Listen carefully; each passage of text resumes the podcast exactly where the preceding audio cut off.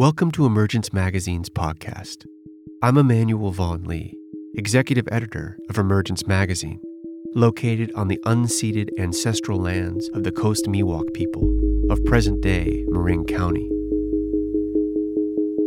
Each week, we feature a new interview, narrated essay, or story exploring the threads connecting ecology, culture, and spirituality. There are some people you who just wise beyond their years. Their presence and perspective feels as if they have lived a life full of experiences and have the ability to share that wisdom in deep and profound ways. Dara McAnulty, the teenage Irish writer, naturalist, and activist, embodies these qualities while also being full of wonder and joy. His debut book, Diary of a Young Naturalist, which he wrote at the age of 14, and his in part an intimate portrait of his love of the living world and his distress at its destruction, is a testament to the power and importance of joy, a joy that encircles his relationship with nature. In a world where many are incentivized to act out of fear, Dara's instinct to wonder at all that unfolds around us felt regenerative, a return to the essence of our connection with the living earth. This week, we're resharing my conversation with Dara, recorded in 2021, where we spoke about the importance of approaching living in an era of crisis from a place grounded in joy, and his realization that writing, music, and art can be activism and play a vital role in creating the futures we want to live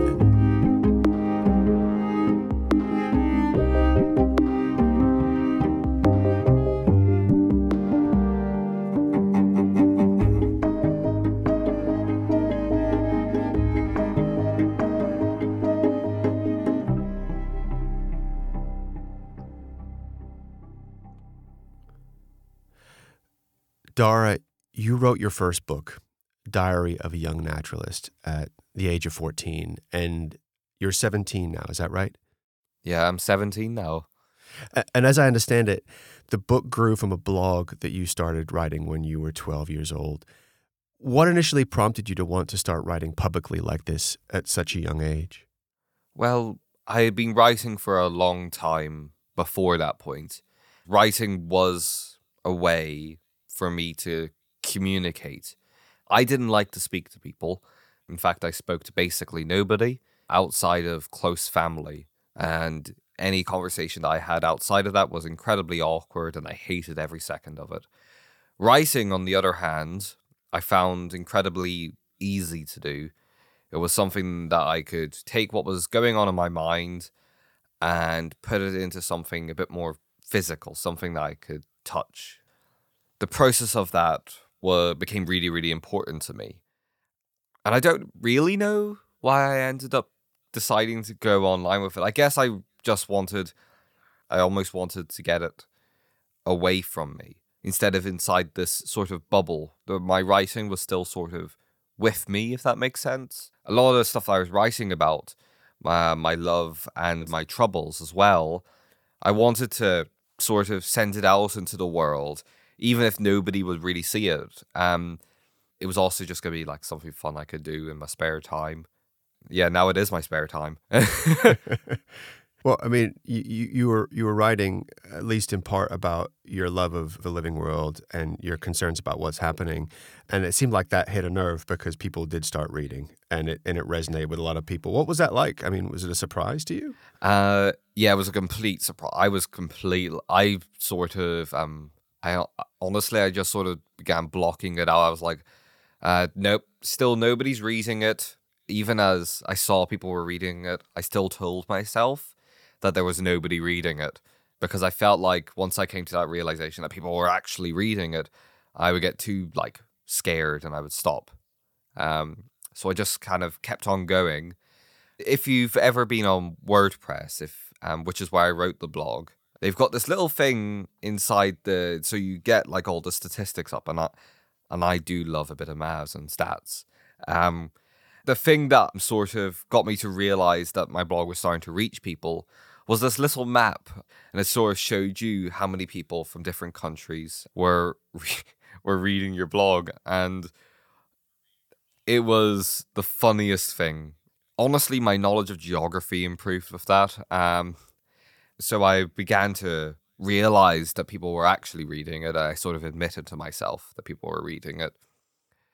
And then I wasn't really scared anymore um, because I was now so used to writing them and I loved writing them and I loved writing for people now in general that that fear sort of disappeared and now obviously I like writing for a lot for people it's something that still gives me a lot of happiness hmm. you chose to document the cycle of the seasons in your book and use a very personal diary format that I guess grew out of the blog in many ways. W- why did you choose to to use this format and work with the seasons? I think I chose the format because I didn't know I was writing a book. It was a series of blogs. I did not know it was ever going to get published. Then the publisher came up to me, my family, and they were like, Do you want to publish a book? Like, sort of like a collection of blogs, it was meant to be. Small collection of blogs. Give it out to Twitter followers, happy days. Didn't end up like that. Uh, so it's about the end of spring when I actually know that I'm writing a book. Before that point, it is written with absolutely no knowledge that this is ever going to see anybody's eyes but mine. I just sort of ran with it.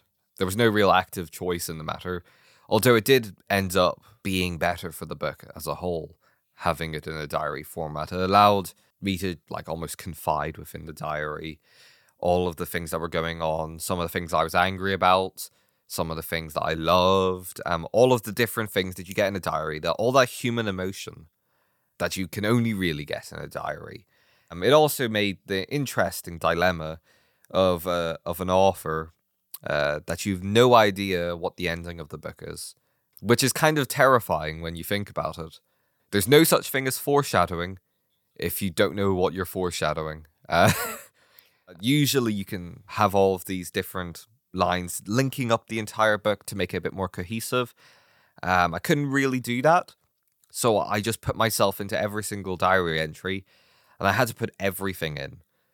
I this is what I realized is that in a diary, I am technically the main character as much as I hate to admit it. I am the main character in the book.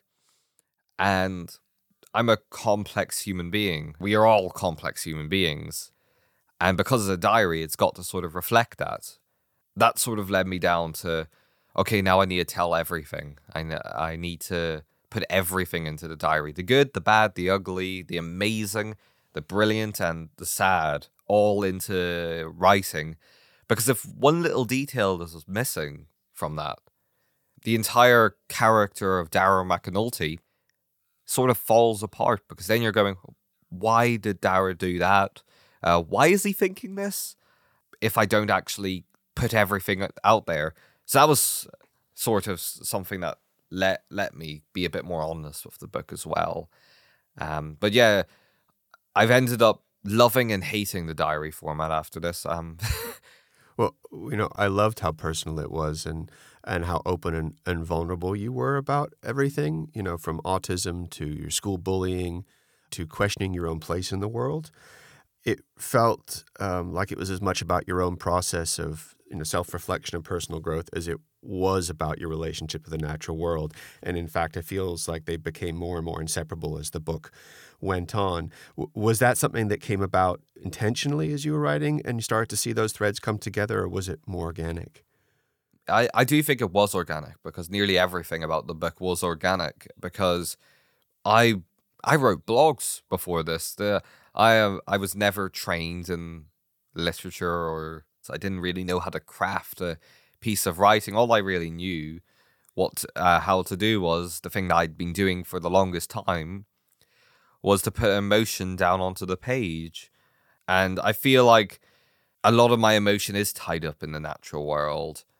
And so the natural world became a forefront to the book but also all the other things that were going on in my life. So they did become quite intertwined because the natural world um, and all the things that make me up as a human being all had to come out in the diary. It's all pretty emotion based. Um, you can't really separate out everything that makes me me, it just sort of starts to blend in with each other into this beautiful mixture that makes humans uh, really annoying to understand, honestly. It's been troubling me for a long time.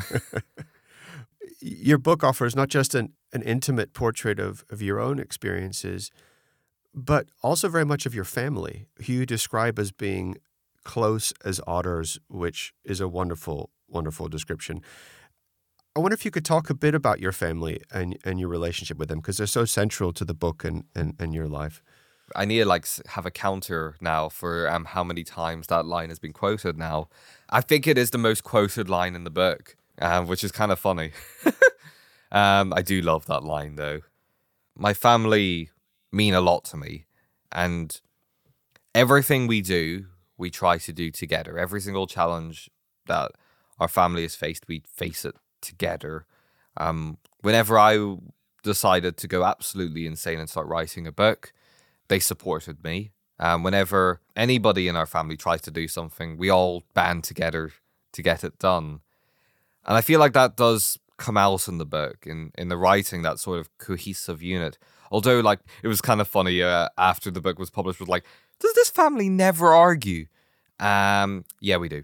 Uh, that's the answer. Uh, the arguments do happen, but they're always resolved. And it's nice to have a few people in your life that you can always sort of trust and have um, that confidence in. Mm-hmm.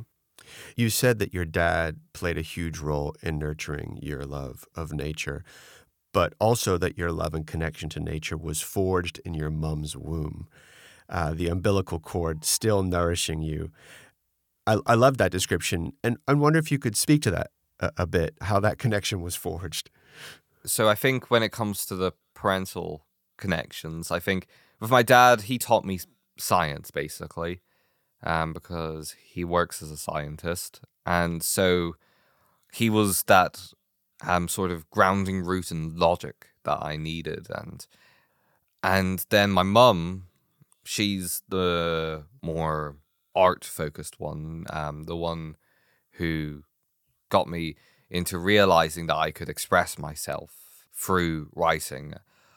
And both of them supported me.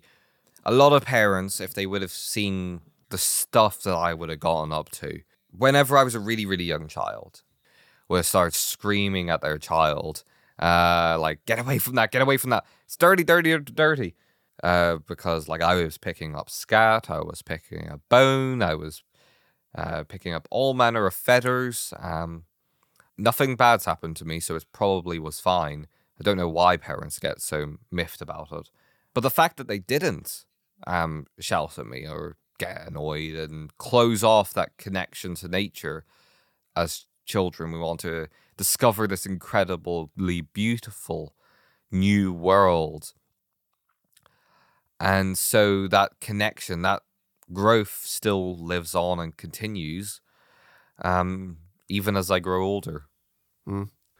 In the book, you describe yourself as having the heart of a naturalist, the head of a would be scientist, and the bones of someone who is already wearied by the apathy and destruction wielded against the natural world. When did you start feeling this way in your bones? And, and how does that feeling affect your, your head and heart, so to speak, your, your approach to being a naturalist and a scientist? That weariness um, came from seeing a lot of the destruction, seeing the apathy in people, um, sort of brought that into my mind and into that focus. And uh, I feel like I'm a lot less weary than I was in the book. Um, I'm a lot closer to being on my way of being a scientist. Um, and my heart of a naturalist is still burning strong. And I think the weariness has sort of faded a little bit because I've realized that weariness gets nothing done anymore. Weariness is sort of the idea that nothing can be done. And I didn't think anything could be done because all my life I've been told that nothing could be done, that the world is as it is and we can do nothing about it. And that's not really true anymore. the entire battle of the book for me, this like people take different things away from the diary, but the one that I resound with the most is this inner struggle in me about whether or not art, uh, writing, music is worth it. Can it make a difference? Can it change people's minds? Can it change the world? And I think at the end of the book, I realized that, yeah, it it can. It's done it before. It changes people's minds. It ch- shows people the way that the world could be, in spite of the way that it is now. And only by seeing that future can we work towards it. That's the artist's job, is to show the way that the world can be. And I think upon realizing that, uh, I became a lot more excited, I guess, a lot more enthralled, a lot more passion um, to go forth into the world, like at the end of the book, into the world and r- with the realization that what we do makes a difference to maybe a small amount of people, but it still makes a difference. Without hope, nothing ever gets done. That's sort of where I'm at at the moment. A lot more optimistic and a lot less angry as I was on the book. I was quite angry in the book. I'm a lot. I'm a bit more chill. Uh, a bit more chill now. Uh, um, I've definitely still got that weariness in me. Um, because sometimes you just see something and it just makes you want to curl up in a wee ball and disappear for a while but I definitely am a lot more hopeful. Well, well, joy um, feels like it's a very central theme in your book, and I can, you know, feel the anger that you have in the book, and uh, you know your questions about, you know, what your role is and how how to respond to this, and your art versus traditional activism. But it also seems you're talking about joy being a needed response to the climate crisis and the ecocide um, and that there has to be a way of being rooted in joy and not just outrage and anger. Um, and there's a line in the book that I was struck by um, that maybe speaks to this. And, and you said, Find joy in the unknown, because maybe all of life is unknown and we are grappling in the dark. I, I uh, that was a good day when I came up with that line. Uh, um, and that line, I think, was sort of trying to be like we can't know the future. And i feel like that joy that i feel like we so desperately need is something that we need to actually solve all the crises that are coming in. Because it's one thing that i've always found uh, among traditional activism is that quite a lot of the time it, it, it works on fear it works on the fear that, oh my goodness me, the world is going to end. That's a pretty big fear. Um, possibly the biggest fear you could have. If that's the reason why we eventually sort everything out, if we sort everything out because we were so scared of the world, what happens after the crisis is over? I'm still pretty sure, certain that we can fix this crisis. But if we solve it because of fear, and we go back to our original ways, the problems that we thought we dealt with reappear. And we're back in the same boat in about 100 years, basically. But if we solve the problems because of wonder, because of joy, and because we care, that's a lot more permanent. That's something we can pass on from generation to generation. And so I don't know what the future will be, but I absolutely know that things that give us joy in this world, especially the natural world, are essential for everything. You you write about this in the book, and you also share that autism makes you feel everything more intensely, and that you don't have a joy filter. You know, because sadly, it seems that in our current culture, people can often dismiss joy as childlike, especially when it's expressed in relationship with the living world, that it's fine for kids to have feelings of wonder, but not adults. And in the book, you write that we're told that childishness is wrong, bad almost, and, and that you mourn a world without such feelings, a joyless world, a disconnected world. And, and it seems that, you know, part of what maybe emerged from the book, or maybe it was an intentional emphasis, uh, was to challenge this notion of, of dismissing joy. Yes, it, it absolutely was. It's something that I've felt strongly about for a long, long time. Is this idea that joy and wonder are for children, uh, and that uh, once we grow older, we have to get really serious and we have to go get jobs. We're going to live old and die. Life's a bit more interesting than that, honestly. We should be allowed to have wonder in the world because the world is a wondrous place. Like, and I think the first step to that is being able to ask the a single question. And that question is why? As we grow older, we almost get scared of that question. We get tentative about it because we feel like we should already know it. Asking those questions generates curiosity. And through that curiosity, that will actually force you to actually look outside your house for a while look out into the world and think about it for a while. And that will actually give you joy, surprisingly enough. Thinking about stuff is quite a joyful activity. Taking a few moments, daydream a little bit. Um, it's what I do when I'm feeling a little bit sad. Throughout the book, you, you, write about being different um, very, very um, directly and how you're different from everyone in your class and your school and that wildlife and nature is very much a refuge from species and people that feel foreign to you, and that wildlife never disappoints like people can, that nature has a purity to you. Yeah. I know that it's awesome when the leaves are falling, stuff like that. It's comforting. I know, I also know that if I um, I'm sitting in a wood, the uh, squirrel is not going to come up to me and start berating me um, or insulting me or hurt me. And that having a place where you can feel safe like that was quite important to me, a place where I could escape to, where I didn't feel like people could get to me. And that purity of nature became a massive part of my life. It still is because when everything else falls apart, um, nature still still standing there.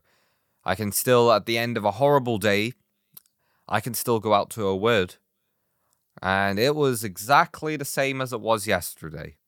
And I feel like that's probably why my life sort of falls apart whenever I see destruction. Because that's that solid base, that solid structure that I've built my entire life off, almost, that entire support structure uh, can be destroyed in a day, um, which is kind of terrifying. I definitely need it. It's something that I re- require to keep on existing, um, having that escape. I was escaping a world where uh, there was bullies, where I didn't feel like my voice could be heard, where I there were constant stresses, where there were loud noises, um, ridiculous colors um, that made my brain go wild. And in nature, I know what I'm going to see. I don't know what animals I'm going to see, but I know what colors I'm going to see. I know sort of what sounds are going to be in that environment. I know generally what temperature it's going to be. And all of that sort of stuff feels stable. Almost it regulates itself honestly, the human world sort of stresses me out and nature doesn't. And I figure that's the baseline of it, isn't it? Nature good, human bad. you offer a, a, lot of very candid um, reflections about autism in the book and, and also what it's like to be classified as a in quote autistic person as you say um, uh, and that many people accuse me of not looking autistic.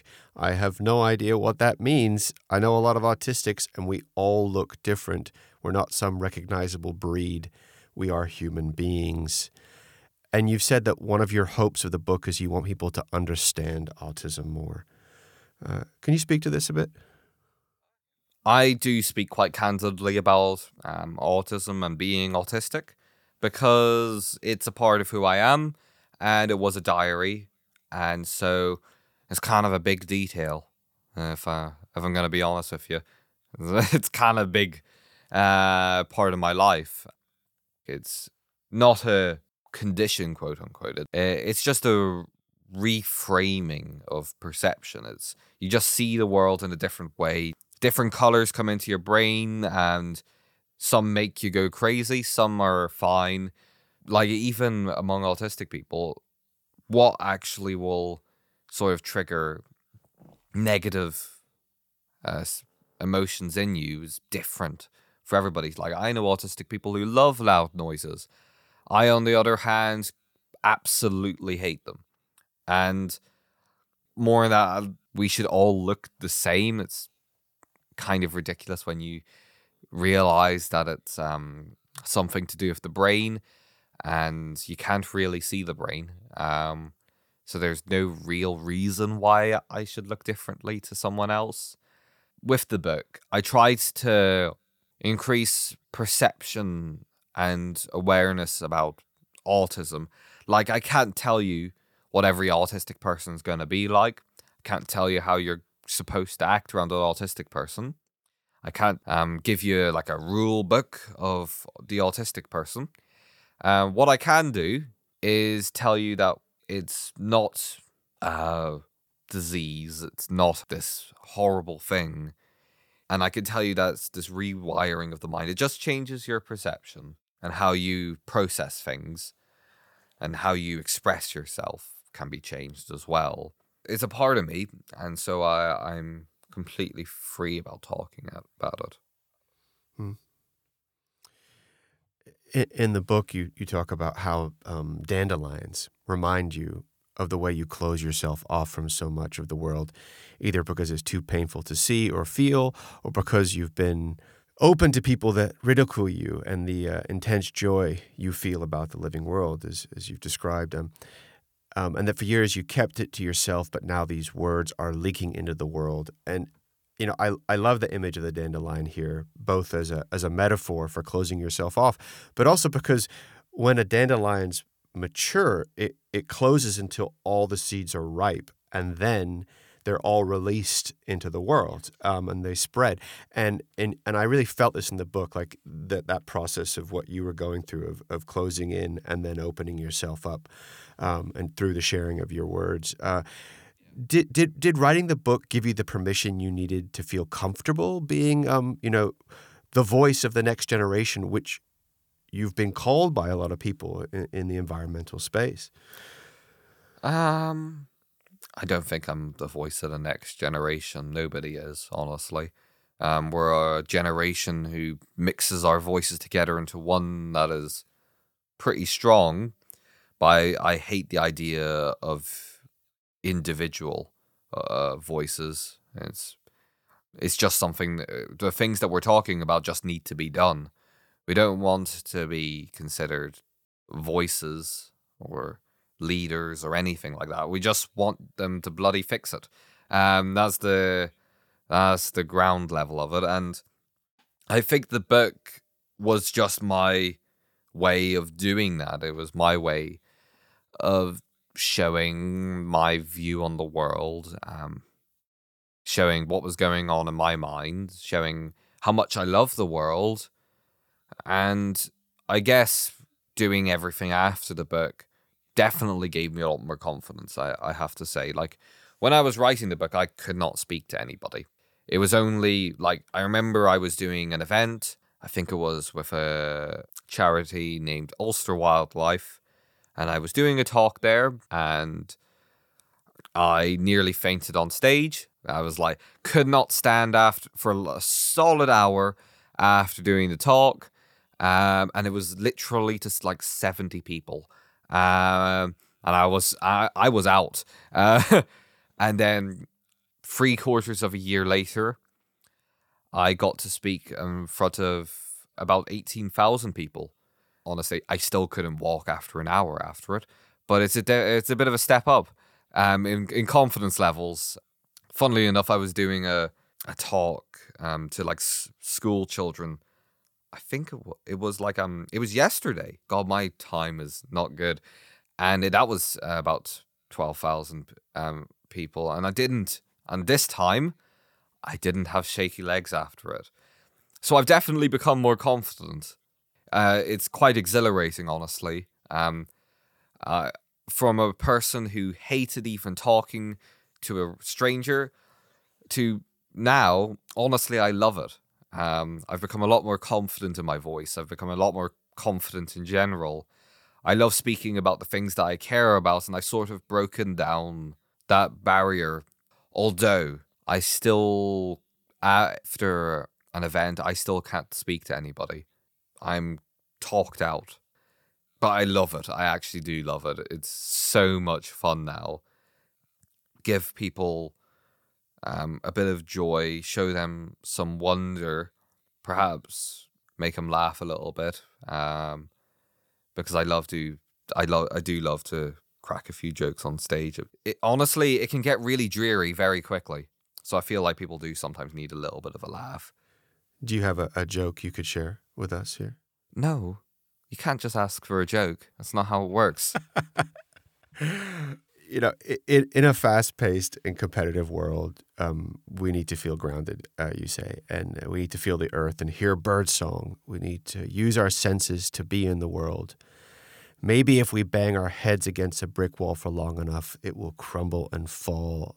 And maybe the rubble can be used to rebuild something better and more beautiful, enabling our own wildness. Imagine that. I, I, I love and really resonate with this notion of enabling our own wildness. Um, it feels like a different way of looking at the idea of activism or change and, and really connected with what you were speaking about earlier about being joyful.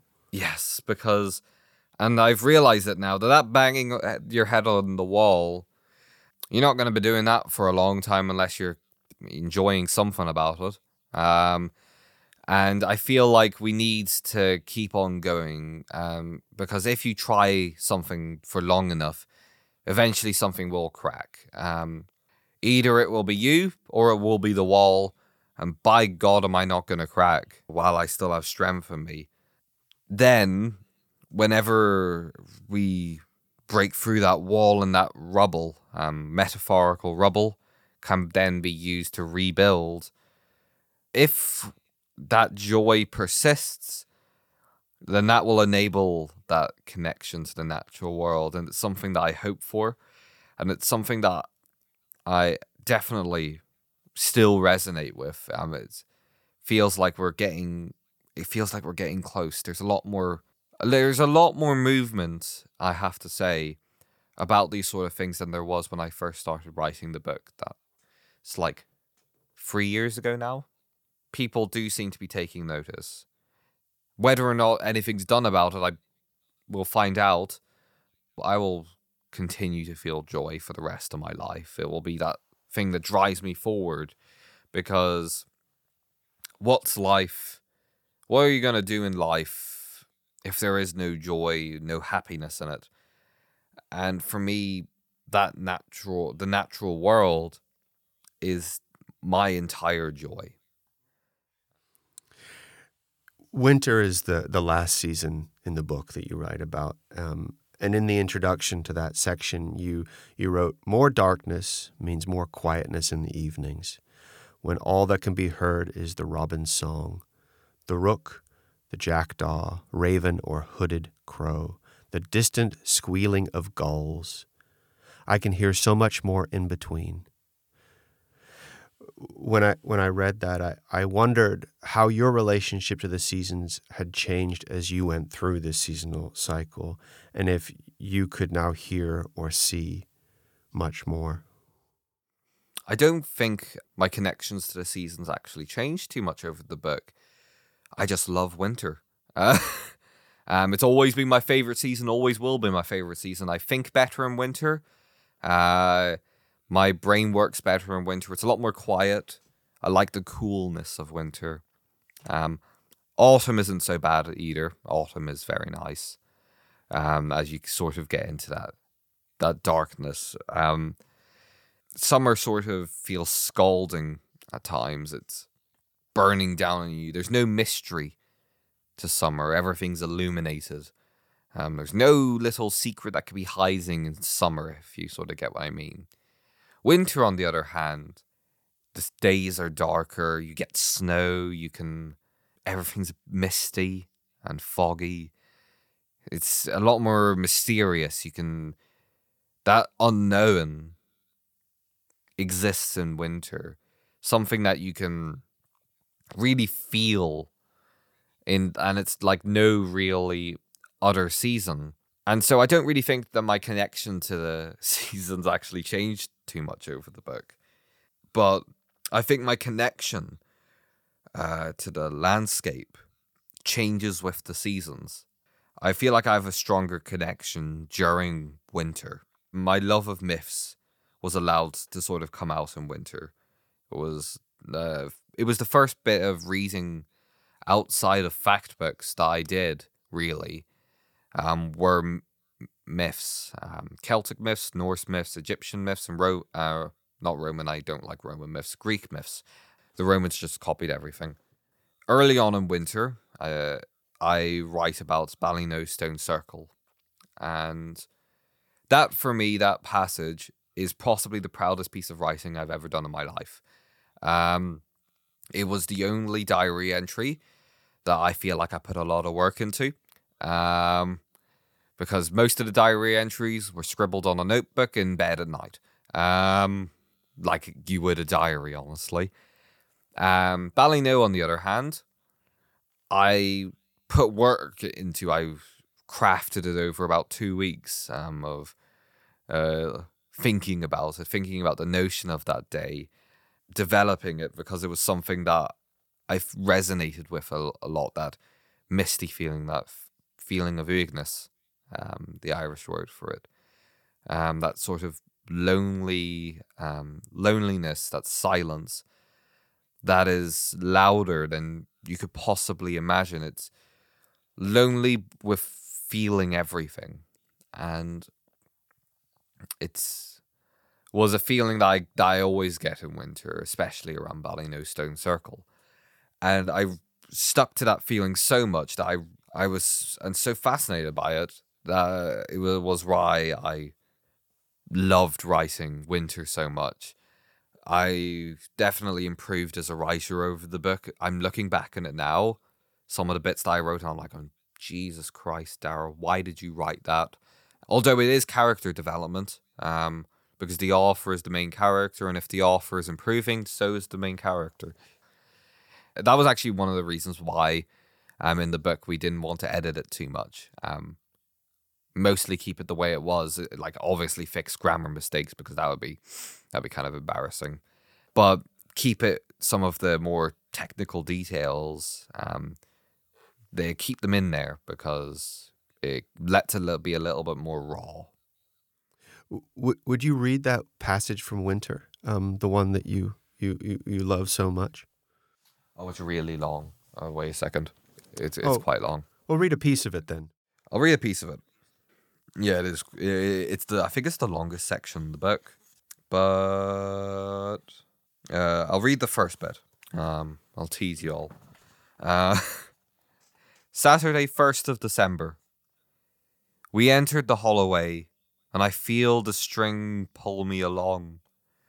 The one that connects us with things that no longer exist, but are real in our mind.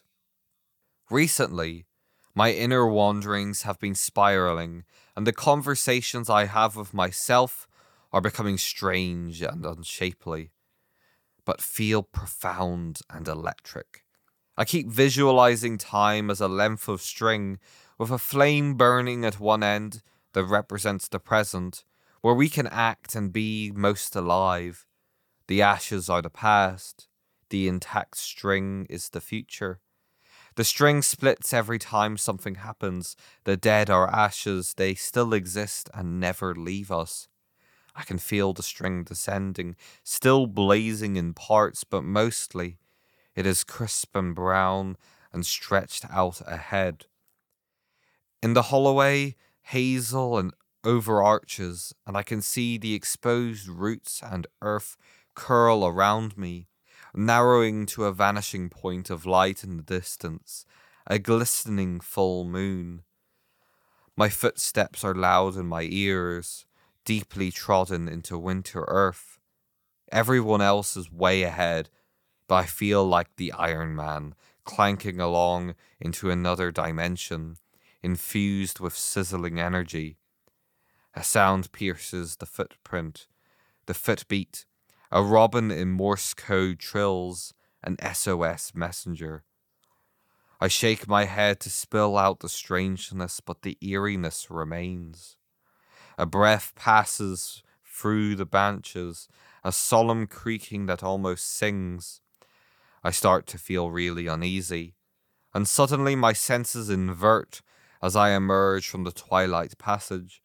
Strange shapes and colours emerge. I turn to the right and stride into the daylight.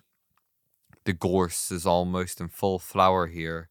Brambles, too, with yellowing leaves, hanging from the hazel are cuddly toys, trinkets, swaying baubles, boxes which I don't open. I quicken my step and come to a green gate with a sign that reads Ballynoe Stone Circle. I walk over the grass tipped with sparkling frost. It crackles underfoot, deafening.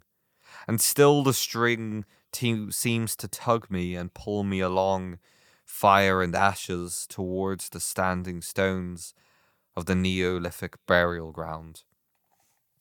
I'm gonna leave it there because uh, the next paragraph will take me about 10 minutes to read. Um, also, just so you know, um, the Iron Man is not Marvel Iron Man in this context. It is the Iron Man by Ted Hughes. If you haven't read the book, any everybody, you got to read it so you know what I'm talking about now. Uh.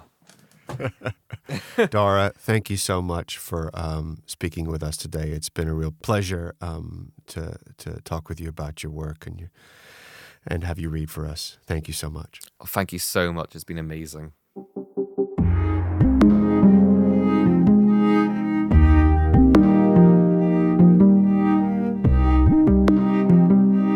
Emergence Magazine is an initiative of Kalliopeia Foundation.